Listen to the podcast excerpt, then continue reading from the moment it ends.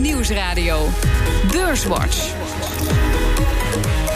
Rob Jansen. Welkom bij Beurswatch, het beleggingsprogramma op de Nederlandse radio. Met Koen Bender van Mercurius Vermogensbeheer en Richard de Jong van Van Lieshout en Partners. Um, ja, de AEX, dit jaar tot nu toe bijna 19% gestegen. En vooral de laatste weken gaat het goed. Zelfs die aanslag uh, in Saoedi-Arabië lijkt beleggers niet te deren. Vrij vlak, de AEX deze week. Um, houdt die relatief optimistische stemming de komende weken nog aan? Wat is jullie verwachting, Richard? Ik denk het wel. Maar in een notendop, het hangt uh, enorm af van de onderhandeling tussen Amerika en China. En uiteraard wat de brexit gaat brengen. Ja. En of er nog toekomstige aanslagen zullen zijn op olieinstallaties. Koen? Ja, uh, never fight the Fed. En uh, zolang centrale banken zo verruimend blijven, uh, kunnen we de, de korte termijn uh, ruis, zoals inderdaad een handelsoorlog tussen Amerika en China, zoals aanslagen op olieinstallaties, alhoewel dat eigenlijk alleen maar goed is geweest voor, voor olieaandelen, ehm, ja, die, die kunnen het dan niet derailen. Het was de week waarin de olieproductie van Saoedi-Arabië werd gehalveerd door een droneaanval. Paniek op de markten, maar niet iets wat ons in de recessie drukt, zegt Pieter Schafrik van RBC Capital Markets. The question is whether even now that you get this potentially additional shock, um, whether that is sufficient to warrant what we've already priced in, and I, I'm not quite sure it is. En CNBC had breaking news over Airbnb. Airbnb putting out a press release stating its intention to become a public company in 2020, which would make it one of the most high profile IPOs of next year. Now, this doesn't come as a surprise. Airbnb is more than a decade old. It was last valued at $31 billion, making it one of the oldest and most richly valued unicorns. En het was de week van het rentebesluit in de VS. Bij die gelegenheid legde Jerome Powell de bal bij president Trump. Fiscal policy can do those things that will increase the longer run growth rate of the United States by improving productivity and labor force participation and the, the skills and aptitudes of workers. All of that comes from the private sector, but also from more the kinds of things that can be done with fiscal policy. Ja. Paul doet hier eigenlijk hetzelfde wat Mario Draghi vorige week ook al deed. Een beroep op de politiek. Uh, in dit geval dus uh, op Trump van Powell om de economie uh, te stimuleren. Langdurige gezonde groei bereik je niet met monetair beleid, maar met begrotingsbeleid, zegt hij. Richard, is het dan wel verstandig om alsnog toch die rente te verlagen? Was dat wel nodig? Denk nou, ik vind, ik vind dat de Fed er heel erg verstandig uh, aan doet. Als we even teruggaan in de geschiedenis, in 2017 en 2018 heeft de Fed in zeven stappen de rente verhoogd. Het ging hartstikke goed met de economie. De inflatie leek te gaan stijgen. Uh, eind vorig jaar hebben ze eigenlijk een draai gemaakt van: hé jongens, de cijfers beginnen wat minder te worden. Met name in de maakindustrie. Mede natuurlijk vanwege het handelsconflict tussen China en Amerika. Dus zeiden ze, nou, we stellen onze mening bij. Uh, we beginnen wat minder positief te worden. Wellicht moeten we wat extra stimuleren. Dat hebben ze in juni eh, gedaan. Hebben ze nu weer gedaan. Uh, ze hebben nu ook gezegd, en dat vind ik volkomen terecht... We gaan eerst even de cijfers afwachten. Maakt even niet uit wat meneer Trump roept, maar we wachten eerst even de cijfers af. Uh, of, we, of we wellicht nog verder moeten uh, gaan stimuleren. Mm. Dus ik vind dit gewoon een verstandig beleid. Ja. Uh, Koen, er, was ook, er waren zelfs bestuurders die vonden dat dat nog verder verlaagd had moeten worden. Hoe sta jij erin? Nou ja, ik, ik vraag me af of je uh, met de sterke economie die we, ondanks het feit dat die cijfers wat af aan het nemen zijn, ja. uh, überhaupt er goed aan doet om de rente te verlagen. Uh, Tegelijkertijd uh, denk ik dat je in, in uh, ja, dat er verdeeldheid is binnen die centrale bankiers. Dat zal altijd wel zo blijven. Mm. En dat is eigenlijk alleen maar goed. Uh, en misschien ook wel goed voor aandelen, want het legt natuurlijk ook wel een bodem onder de aandelenkoersen, zo'n lage rente. Ja, kijk, eh, de waardering van aandelen gaat om de risicovrije voet. En als die risicovrije voet negatief wordt, ja, dan kan je dus ook zeggen van nou, als, uh, uh, dan, dan, dan mag die waardering van aandelen misschien nog wel zelfs iets omhoog. Ja.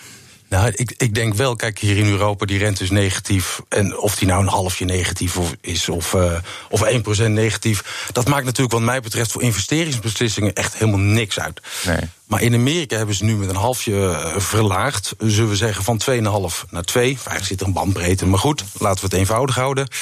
Uh, dat zijn nog steeds wel serieuze uh, percentages. Dus mm. daar geef je eigenlijk een korting op mm. voor bedrijven die gaan investeren. En juist die investeringen die blijven nu achter. Uh, dus ik ben het met Koen eens van ja, de economie, de consument houdt het goed. Dus we hebben het nog niet nodig. Maar er zijn toch wat, wat mij betreft, wat, wat, wat kleine zorgjes. Ja, ja. Uh, dus dat ze daar wel ingrijpen zonder de bezoeker uit de kast te halen, uh, prima. Er gebeurde nog iets heel anders uh, deze week, iets heel raars. Um, daar, en dat heeft ook met de rente te maken. Afgelopen dinsdag schoot de rente in Amerika. Die banken betalen voor kort geld. Wat ze uh, snel even nodig hebben. De zogenaamde repo-rente ineens omhoog. Uh, van naar rond de 2% naar 10%. En die moet binnen die bandbreedte inderdaad blijven van 2, 2,25%. Inmiddels heeft de Fed al vier keer geld in het systeem gepompt.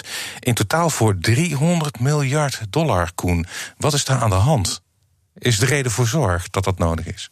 Ja, het is opmerkelijk. En uh, ik uh, moet zeggen dat ik het, laatste commentaar daarbij gemist heb. Dus mm. uh, wat de vet daar zelf over gezegd heeft. Ze vinden het zelf niet zorgelijk.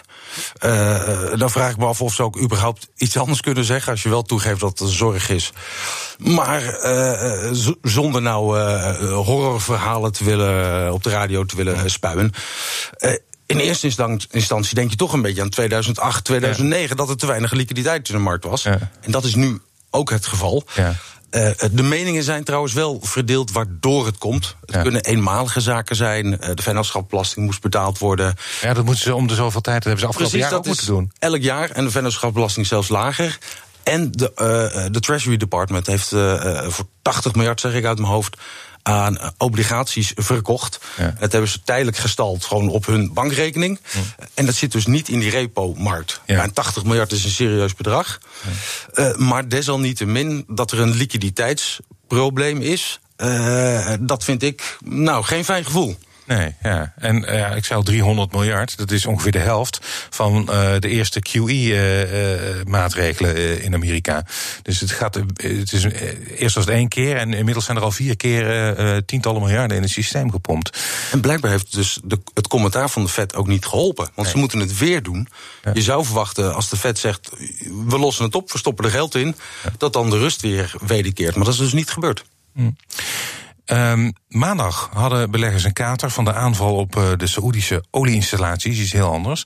Um, de olieprijs staat inmiddels toch een stuk hoger dan uh, een week geleden.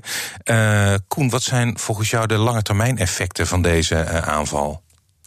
Nou ja, die zijn het grootste voor uh, Saudi-Arabië zelf. Want die, uh, ja, ze leggen pijnlijk bloot hoe kwetsbaar ze zijn. Uh, ondanks het feit dat er natuurlijk heel veel luchtafweergeschut al in Saudi-Arabië staat. Kun je dus met een, een aantal simpele drones de helft van de olieproductie raken. Ja, nou, het waren geloof ik wel hele geavanceerde drones. het, het waren geen. Ja, maar goed, het, het, het feit dat je zo makkelijk een, een aanslag kan plegen. die ja. dus de, de helft van de olieproductie weghaalt geeft aan dat uh, de, de, de olieproductie, met name dan in Saoedi-Arabië, kwetsbaar is.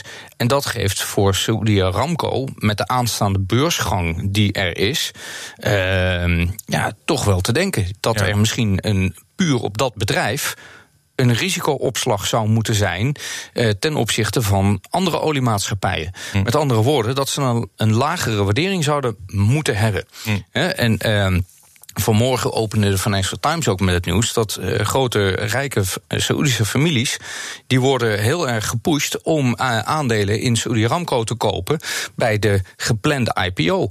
Met andere woorden, men is toch wel heel erg huiverig dat die IPO veel minder succesvol zou kunnen zijn dan in, een week geleden. Hm, ja. We hoorden net die analist zeggen: ja, ik verwacht niet dat dit een soort tipping point is, dat dit iets gaat betekenen voor een eventuele recessie als die al komt. Zie jij dat ook zo? Of? Nou, dat, dat, dat zal natuurlijk ervan afhangen. Uh, uh, want er is 5% uh, van de wereldhandel is eventjes stilgelegd, de productie ja. daarvan. Ja. Ze zeggen dat er nu 40% is hersteld. Maar dan mis je nog even nog steeds op 3%. Ja. En de, het vraag en aanbod van de olie, dat is redelijk aan elkaar gewaagd. Dus als er ook maar iets gebeurt met het aanbod of met de vraag, heeft dat enorme gevolgen voor de, voor de prijs van de olie. Vandaar de stijging. Ja. Vandaar de stijging. dus als dit vrij snel hersteld zou kunnen worden, waar de meningen over verdeeld zijn en er komen geen uh, nieuwe aanslagen op pijplijnen of met name op installaties, dan heeft dat niet zoveel gevolgen. Uh, en dat is maar goed ook, want volgens mij was het in 2017, heeft IMF berekend een 10% stijging van de olieprijs. En dat is dit jaar met 20% gestegen. Ja. Uh, leidt tot 0,2% afname van de wereldwijde groei. Ja. En dat is natuurlijk niet evenredig verdeeld, maar uh, dat kan net de tipping point zijn. Maar nogmaals, als er geen aanslagen gebeuren uh, en de productie komt weer binnen een aantal weken op gang, dan verwacht ik hier geen grote gevolgen. Hm. Kijk, we hebben natuurlijk wel een flinke stijging van de olieprijs gehad afgelopen maandag. Maar we moeten niet vergeten dat de olieprijs op 60, 65 dollar historisch gezien niet eens zo'n heel erg gek niveau is. Dus het, het pijnpunt van olie voor de economie ligt richting het niveau van 100. 120 dollar. Mm. En dat hebben we eh, een aantal jaar geleden hebben, hebben we dat gezien. Daarna weer 30. Uh, en ja, nu zitten we dus op die 65. Dus ik maak me daar geen zorgen over. Mm. En de eerste berichten trouwens ook al van uh, de schalieolieproducenten in Amerika. De eerste berichten zijn ook al dat die de productie met 5% hebben verhoogd. Ja, ja nou, misschien is dan het, het, grootste risico op de achtergrond is die toegenomen spanning tussen Iran. Dat zou misschien nog wel. Uh... Ja, maar goed, tegelijkertijd zien we uh, Trump ook uh, wat dat betreft uit de, uit de kast komen als, als, als een doetje. Want ja, hij, hij sluit bijna militair ingrijpen uit. Ja, dat is uh, eigenlijk nieuwe sancties. Nieuw, ja, ik bedoel, toen die, die Britse schepen werden gehijacked, toen heeft hij nog een, een, een bijna een tomahawk de lucht in gestuurd. Op het laatste moment zich daarover bedacht. En nu, zeker nu ook zijn minister van, die, uh, van, van Buitenlandse Zaken weg is, die als een hele harde lijn uh, te boek stond. Ja, uh, je hoeft niet te verwachten dat, eh, dat, dat, Trump nog heel erg veel tomahawks de lucht in gaat sturen eh, gedurende zijn presidentschap. Ja, hij zegt dit is geen aanslag op Amerika, dus... Ja, hij richt zich heel erg op zijn binnenlands beleid. Ja. Hij is minder uh, actief wat dat betreft dan Obama inderdaad.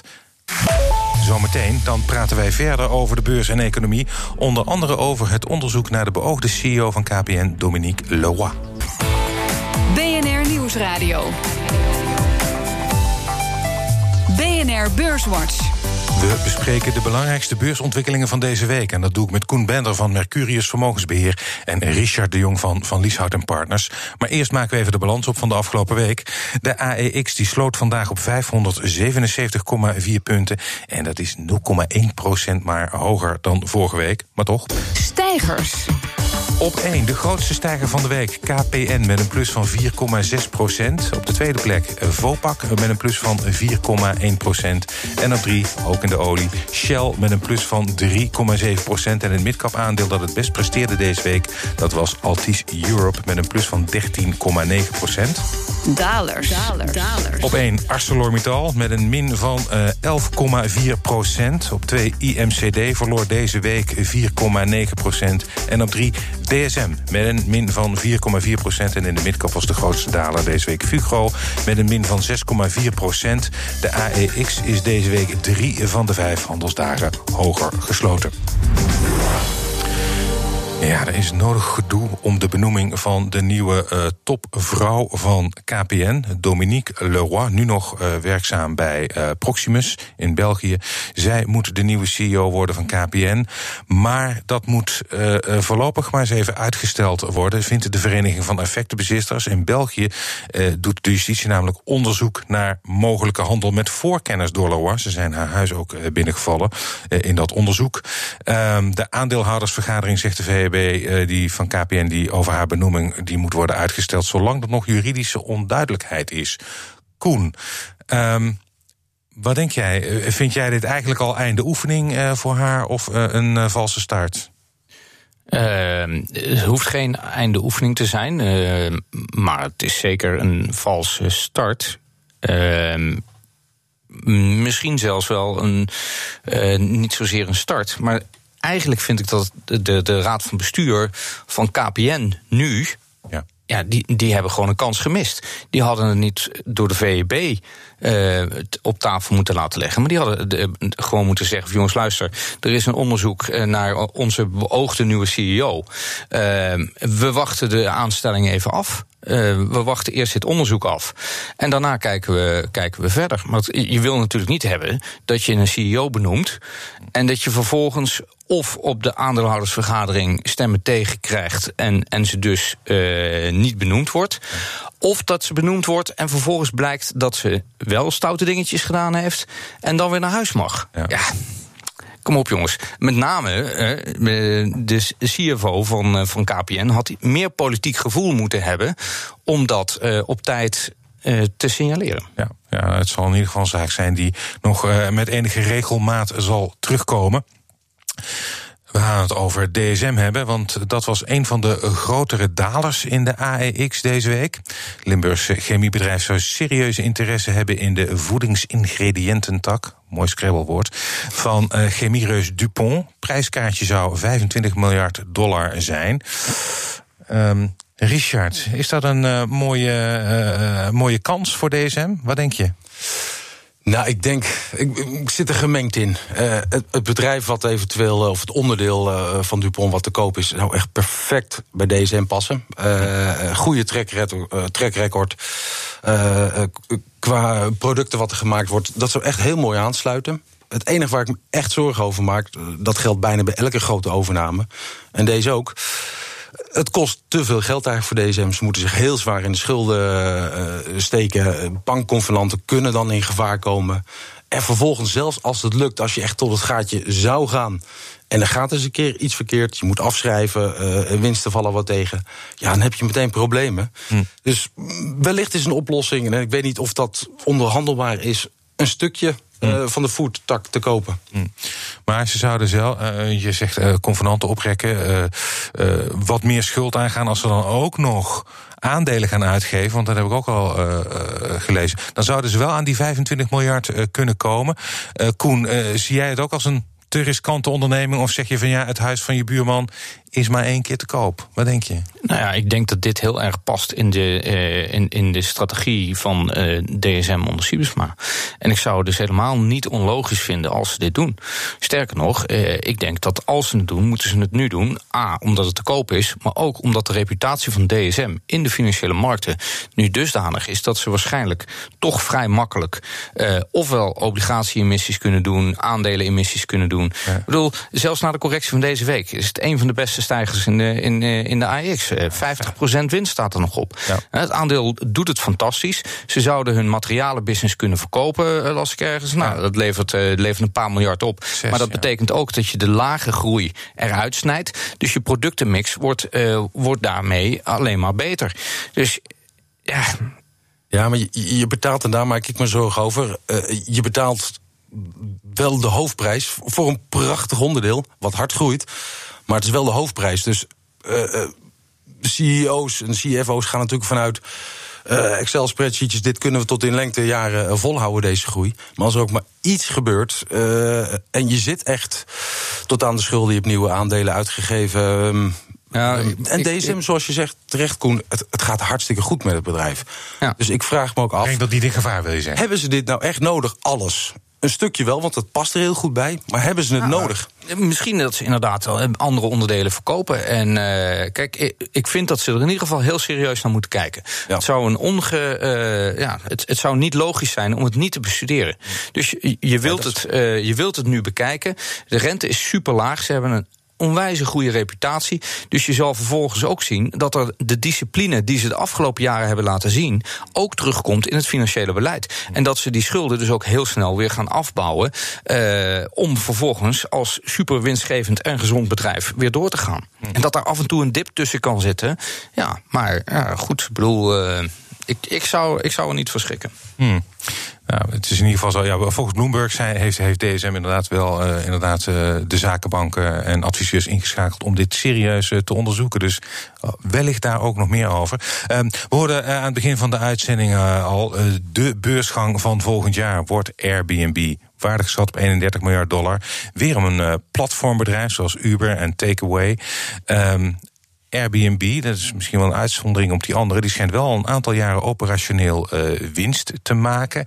Richard, uh, kijk jij er naar uit, naar die uh, beursgang? Ja, absoluut. Kijk, ik, ik, ik, kan van tevoren niet inschakelen op, op wat voor waarderingen het naar de beurs gaat. Hm. Maar dit is zo'n powerhouse. daar wil ik absoluut naar kijken. Nogmaals, de waardering moet wel kloppen. Hm. En uh, het, het, voldoet ook eigenlijk aan mijn, wat ik dan maar even noem, mijn uh, 40%-regel. Dit soort snel groeiende techbedrijven, daar hanteer ik los van waardering. Mm -hmm. Een 40%-regel. Mm -hmm. Dat houdt in de omzetgroei. plus de operationele marge moet minimaal groter zijn dan 40 procent. Mm. Nou, die, dus stel de omzetgroei is 30, mm. de marge is 15, 45 procent. Voldoe je volkomen. Nou, bij Airbnb lijkt het erop dat dat vele malen hoger is dan die 40 procent. Mm. Uh, maar nogmaals, hangt ook af van de waardering. Koen, zie je het zitten, Airbnb? Uh, ja, uh, absoluut. Op lange termijn uh, helemaal. Of het voor de mensen die in de laatste waardering tegen die 31 miljard mee hebben gedaan. Ja, daar moet je je af, van afvragen of die, uh, of die dan met een goede winst uit gaan komen. Dat hebben we natuurlijk ook gezien bij onder andere Uber. Mm. Moet je niet vergeten dat Facebook, toen Facebook net naar de beurs ging, hebben ze ook een moeilijke periode in het begin gehad. Mm. Alleen je ziet dat dit, dit is wel echt een platformbedrijf dat verder door kan groeien. Mm. En dat heel makkelijk door kan groeien. Ze hebben een aantal overnames nog gedaan in hotelketens. Ik denk dat ze bij Booking.com uh, wel even achter hun oren kunnen gaan uh, krabben. Die, die hebben natuurlijk eigenlijk hun markt al opgeschud zien worden door de komst van Airbnb. Maar die zijn nu dus zelf ook actief uh, op dit terrein. En zelfs ook hotelketens als Marriott beginnen ook dit soort initiatieven. Dus de concurrentie is er wel. Ja, maar je, je moet ook. Ik bedoel, anders, anders kun je het wel, kan je dadelijk licht aan doen. Mm. Um, heel kort nog even. Er is uh, voor Damrak uh, staat er ook uh, iets aan te komen, namelijk cm.com. Um, een bedrijf natuurlijk veel kleiner, maar ook wel in de techsector. Ze brengen bedrijven in contact met hun klanten via verschillende sociale media. Richard, um, wordt dat een aanwinst voor Damrak? Of nou, in die zin, ik vind het altijd goed als er bedrijven naar de beurs gaan. Dan heb je gewoon als belegger meer mogelijkheid. Ik vind het ook hartstikke goed dat de oprichters, de ondernemers, uh, die leiden de tent. Niet bestuursvoorzitters, maar echt ondernemers. Vind ik ook een goede zaak. Alleen als ik dan even mijn, mijn 40, of niet mijn, maar de 40%-regel mag toepassen. Als je kijkt, dit jaar een bruto marge van 1%. Omzetgroei was 7%, viel heel erg tegen in 2018. Ja, ja. ja. Ja, dan voldoe je niet aan de criteria. Okay. En als de inschattingen juist zijn, dan zit je ongeveer op 250 keer de verwachte winst wat het naar de beurs gaat. Dat is mooi. 2,5 keer de omzet. Ja. Het is stevig aan de prijs. Ah, maar ze zelf zeggen, zelf zeggen ze, ja, dit was korte termijn, ja. eenmalig. Uh, wij verwachten de komende jaren uh, uh, bruto winstmarge van rond de 30% en omzetgroei van 35%. Ja, en uh, je zei het net al, de, de, de oprichters die zijn ook 100% eigenaar. Er zit geen private equity in. Er zitten, uh, en, en ze geven dus ook heel duidelijk aan... we hebben een, een soort van plafond of een emmer achter de boot gehad... doordat we niet goed hebben uh, kunnen inspelen op nieuwe ontwikkelingen. Daar hebben we geld voor nodig om die juist die groei weer aan te zwengelen. Nou, en dat, dat zou dan wel heel erg mooi kunnen gaan worden... En natuurlijk altijd leuk als er weer bedrijven naar de beurs komen die ook uh, uh, gewoon goed potentieel hebben. En ik denk wel dat dit een, een, een leuke, leuke aanwinst is. Ja, met ondernemers? Ja, altijd leuk toch? We zijn uh, alweer aan het einde van de uitzending gekomen, jongens. Het gaat weer heel erg snel. Uh, en dat betekent dat uh, jullie je tip voor de luisteraar mogen geven. Richard, wat is jouw tip voor de luisteraar? Uh, mijn tip dit keer, ik ben de afgelopen keer dat ik hier mocht zijn, had ik hele defensieve aandelen. Aandelen die je nooit in de top 10 van stijgers en dalen ziet. Dit keer heb ik een meer offensief aandeel, uh, die ook trouwens niet in ons modelportefeuille zit. Dat is de Duitse Wirecard. Wirecard, uh, ja. Vergelijkbaar zeg maar met de Nederlandse Adyen. Zij handelen het betalingsverkeer af, het digitale betalingsverkeer. Deze week in het nieuws gekomen, ze hebben twee deals. Ze gaan in, in China een soort digitale portemonnee bouwen. samen met een grote club. En ze hebben Softbank in Japan binnengehaald als klant. als we kijken naar de, wederom die 40%-regel. Ze groeien met 35% in omzet, 30% marge. en qua waardering 30 keer de winst. Valt mee. Oké. Wirecard. Koen. Ja, ik denk dat ik dan toch bij uh, een bedrijf als uh, Investor AB uh, uitkom. Investor. Investor AB, Zweeds bedrijf, investeert zelf weer in beursgenoteerde en niet beursgenoteerde bedrijven. Dat is een hele mooie vorm om ook met private equity mee te doen. dus niet beursgenoteerde, snel groeiende ondernemingen. familiebedrijf, dus echt een visie op de, op de lange termijn. en een mooie spreiding van, van een portefeuille. Dus. Uh... Investor AB. Hartelijk dank, Koen Bender van Mercurius Vermogensbeheer en Richard de Jong van Van Lieshout en Partners. Dit was BNR Beurswatch. Als u wilt reageren, dan kunt u een mail sturen naar beurswatch.bnr.nl of tweeten naar Rob Beurs. Terugluisteren kan via de site, de app, iTunes of Spotify. En graag tot volgende week.